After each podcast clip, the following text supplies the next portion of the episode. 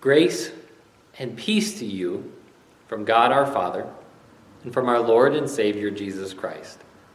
My dear brothers, my dear sisters in Christ. One of the most terrifying questions that anyone can ask you is the question Are you ready? Whether you're a teacher or a student, wondering if you are ready for that new school year to start can be terrifying. You're standing on the edge of a cliff, being harnessed into the bungee, ready to jump, and you're asked, Are you ready? It can send chills down your spine, it can send a shock of electricity through your veins, right? Readiness is so elusive, it's so abstract, it's hard to grasp. Because we talk about readiness in different ways, right? Depends on the situation. A young man who's been dating a girl for a while wants to know if he's ready to take that next step and propose to the love of his life. So he asks his dad, Dad, am I ready to get married? And what might the dad say? Well, you'll know when you're ready.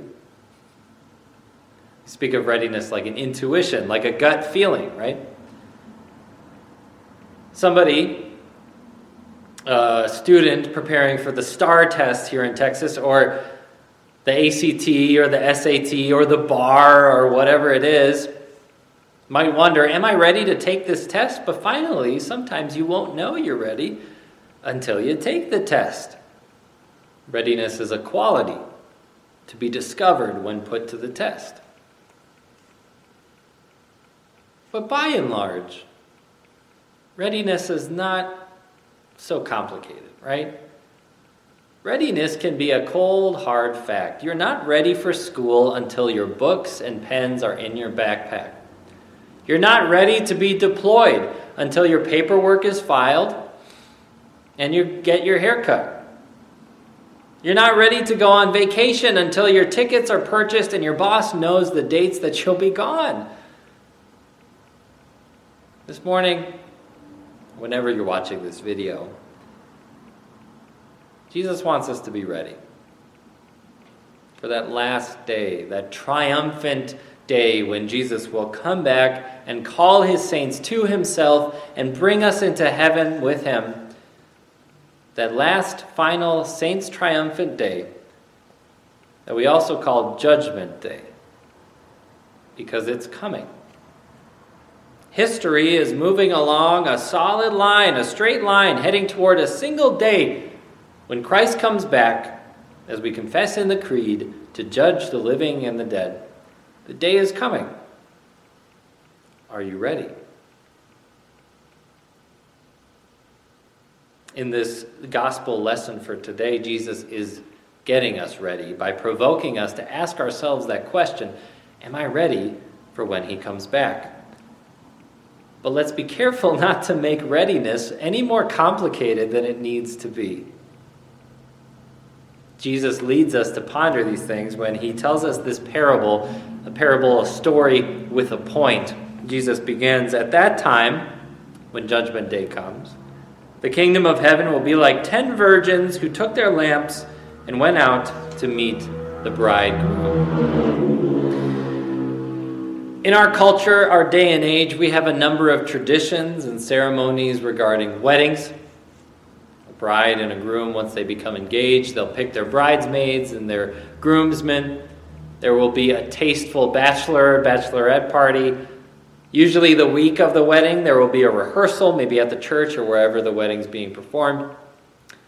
After the rehearsal, there will be a dinner, and then the wedding ceremony happens, and then the couple's married. In Jesus' day, the wedding traditions were just a little more complicated, a little more ceremonial, let's say the betrothed, the male and the female, the, the man would travel to the bride's house, pick her up.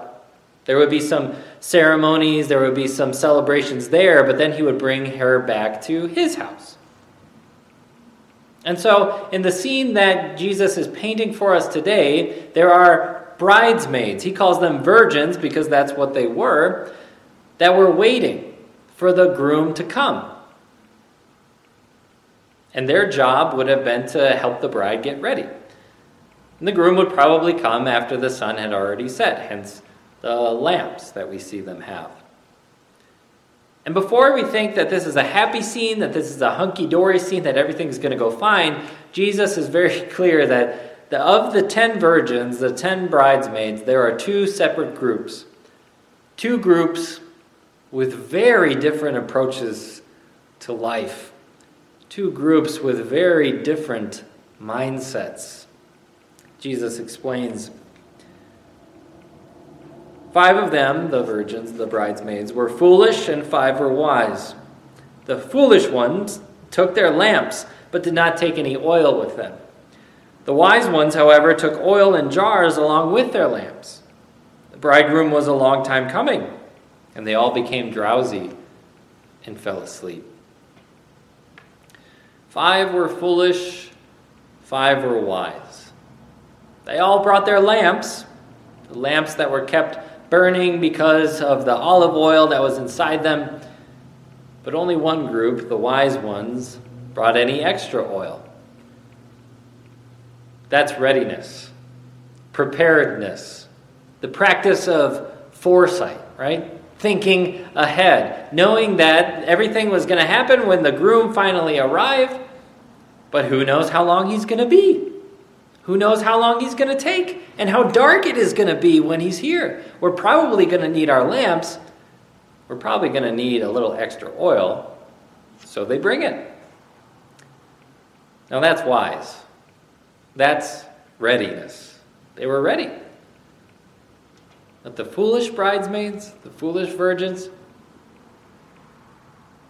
they didn't prepare. They didn't think ahead.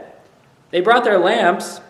They probably knew something about how the, the groom would be a long time in coming, but for some reason they don't go through the extra effort of getting ready some more oil. You can call it a lack of foresight. Maybe it was just straight up laziness. Call it what you want. But the consequence is that when the groom does show up, they're not ready for him. Jesus is telling us this, not so that we can criticize the foolish virgins, but so that we can see something that's true about ourselves. When we examine our own readiness, there's a certain amount of foresight, a certain amount of effort that we should think about. But effort is not our forte. I have no doubt that you watching this video are a very hard worker, that you often put lots of effort into things. But we don't put things put effort into things that won't pay us back. We tend not to put effort into activities that do nothing for us. Work smarter, not harder is the mantra, right? And you see this play out in several ways. I mean, you walk, you walk past a desk, and a sheet of paper is on the desk, and on that sheet of paper is the problem, the math problem 2 plus 2 equals question mark. You can't help but just hear and see the number pop into your head. It's 4. 2 plus 2 equals 4. No effort required there. You walk past the same desk, a sheet of paper is there that says 27 times 63 equals question mark. That one would take a couple minutes. That one would take me sitting down and either getting out a calculator or really trying that, my trying out my multiplication tables. So what's usually going to happen? I won't do it. It takes too much effort. Not worth your time, right? We are constantly making this call of what activities are worth our effort, worth our time, and which are not. And it applies to our relationship with God, doesn't it? God tells us these things in His Word. Sometimes they seem to us like a 2 plus 2 passage or a 2 plus 2 verse, 2 plus 2 teaching. Easy enough to understand, easy enough to apply, to live, to put into practice, to appreciate. But then you get into these concepts in the Bible that God tells us about that are more like that 27 times 63 passage, that take a minute, that take some effort to understand, to apply, to put into practice. Passages that tell us things that are hard to understand or that contradict a certain view of life that we used to have, or that tell us that a behavior that we were used to doing we shouldn't do anymore. That takes effort. For instance, Jesus tells us to forgive. The concept is pretty easy, right? We can understand the concept of forgiveness. But the effort happens when we realize that Jesus is talking about even the people who aren't sorry. That takes effort. And you find that you have to forgive that person again and again. The effort doesn't go away, and it's hard. So, what we usually do is maybe come up with a justification for not putting in that effort. We might say back to Jesus, but you don't know how hard this person how this person has hurt me. You don't know how hard it is to forgive them. And we will sidestep putting in the effort to actually putting into practice what he says. Or another example. Jesus tells us to love our enemy. You know how hard that is. Your enemy, by definition, is not your friend. Your enemy is somebody who disagrees with you, who holds a contrary view than you do about life, about everything in general, and who isn't afraid to tell you that they don't appreciate your viewpoint.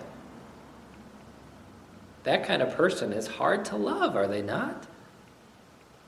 So we might sidestep what God says about the way we should treat our enemies by saying that our anger against them, our hatred, is justified, is actually righteous, actually serves a good purpose. But what are we doing if not just getting out of putting in the effort?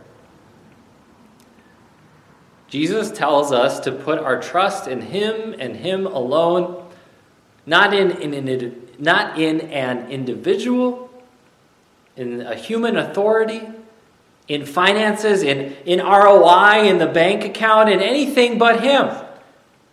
But how hard that is.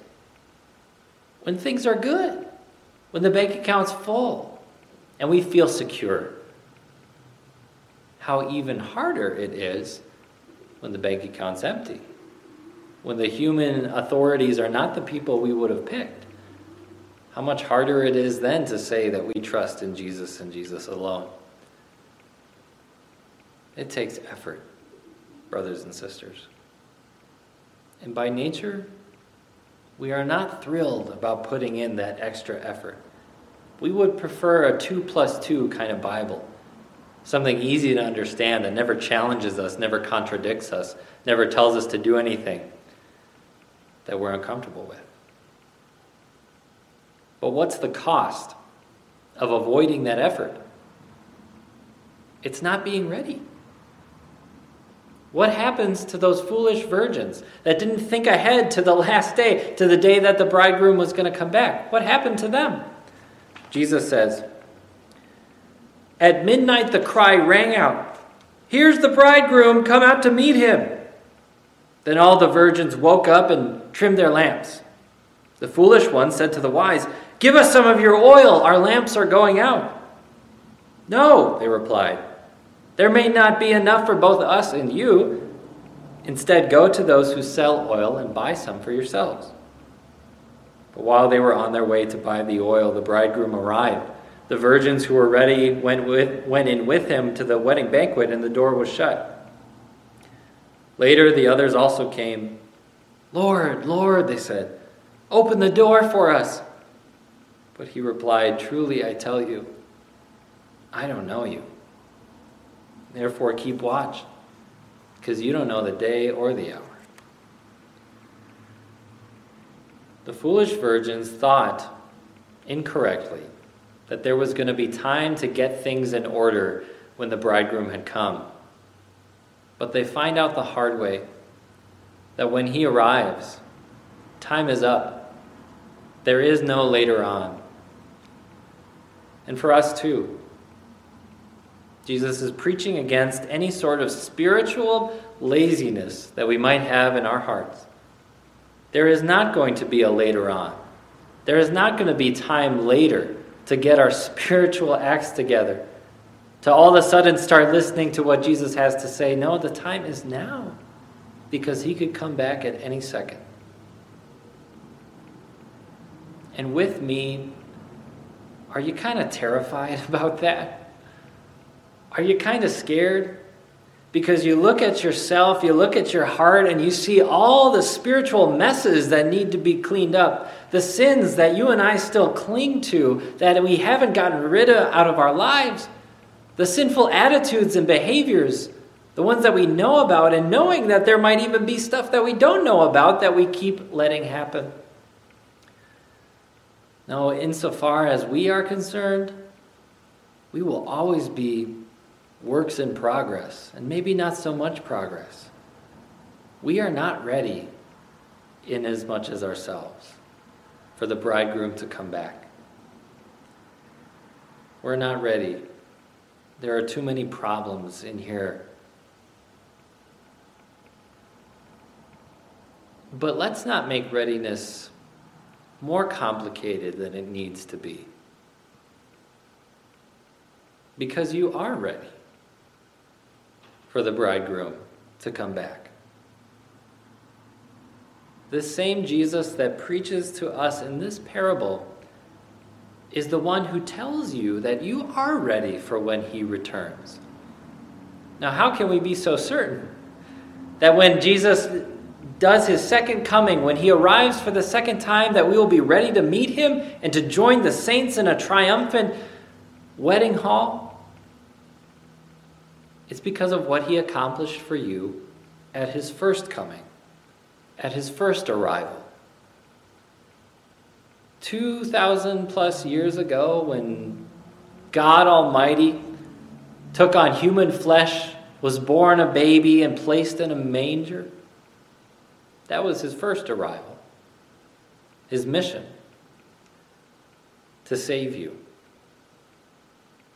See, your bridegroom had already arrived once to prepare you to, to go through the necessary ceremonies. He lived for you, He died for you.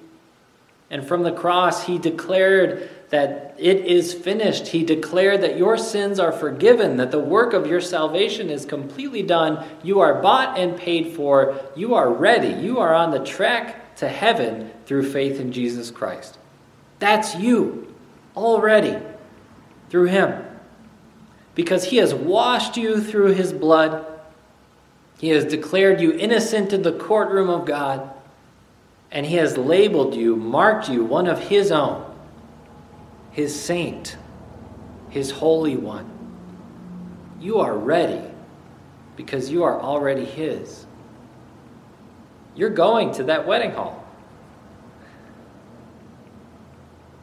Dear Christian, you and I are something like a duck-billed platypus, a walking contradiction. We are already ready, already declared innocent, already forgiven. Yet Jesus calls us to be prepared, to get ready, to stay ready for when he comes back, to keep watch. Now, how do we do that? How do we get ready? fellow saints who are ready, how do we prepare for him to come back? How does Jesus prepare us for when he comes back? It's the same as those wise virgins, the same as the rest of the saints who have gone before us.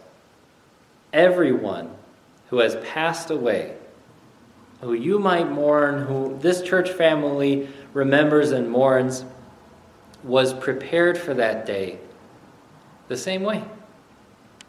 What did the wise virgins do? They used what was at their disposal. What is at our disposal? The word about Christ. That sweet, life changing gospel that has healed us of our spiritual laziness, has placed in us a new heart, that has never left the scene. That has always been beside God's people. We have but to put it to use. You got a Bible? Read it. You got hands? Fold them in prayer to God. In so doing, you're preparing for his next coming. It's true, there will not be time later to get our spiritual acts together. It's true that we are works in progress, but it's God who makes the progress. And the way that he does that is the same for you as every believer who has lived, every believer who has died. God works on our hearts through his message of grace through the Bible when it is read, when it is discussed, when it is preached, when it is shared, God is there preparing his saints for that final triumphant day. For the same reason, God gives us the sacraments holy baptism and the Lord's Supper to prepare us with the forgiveness of sins and the peace of knowing that we are at one with Him, that we are in union and communion with Him, to prepare us for that last day. God's grace is what preps you for his next coming. And God gives you each other. Christians watching this video, members of Trinity Lutheran Church, members of any church where the true gospel is preached, God grants us one another to sharpen each other, to study together, to worship together to encourage one another, to challenge one another, to bring to one another those truths in Scripture that might be tough, but are worth the effort to dig into. God will use you to sharpen and to prepare a brother or a sister for Christ's next coming. Can you imagine? That you're the oil in the jar? This is the truth, the same truth that has always been the case. God preps his saints. Jesus prepared you for his next coming by completing what he did on the cross and by rising from the grave, declaring once and for all that you're going to heaven with him, that you won't be treated as your sins deserve. And Jesus continues to get you ready for that day through the gospel through the continuous hearing of that good news, through your growth in the Word, your growth in your understanding, you're engaging with those challenging truths of Scripture. Dear Christian, dear fellow saint, you are ready. Now get ready. It's true that our sinful nature in us is still lazy, will still rebel will still fight against any effort to do what God wants or to hear what God says. Join with me in telling our sinful natures to be quiet because we're getting ready. We're getting ready for our, for our bridegroom to return and to finally take us home. Until then, we're just getting ready. Dear Christian, you are ready. So, get ready. Amen.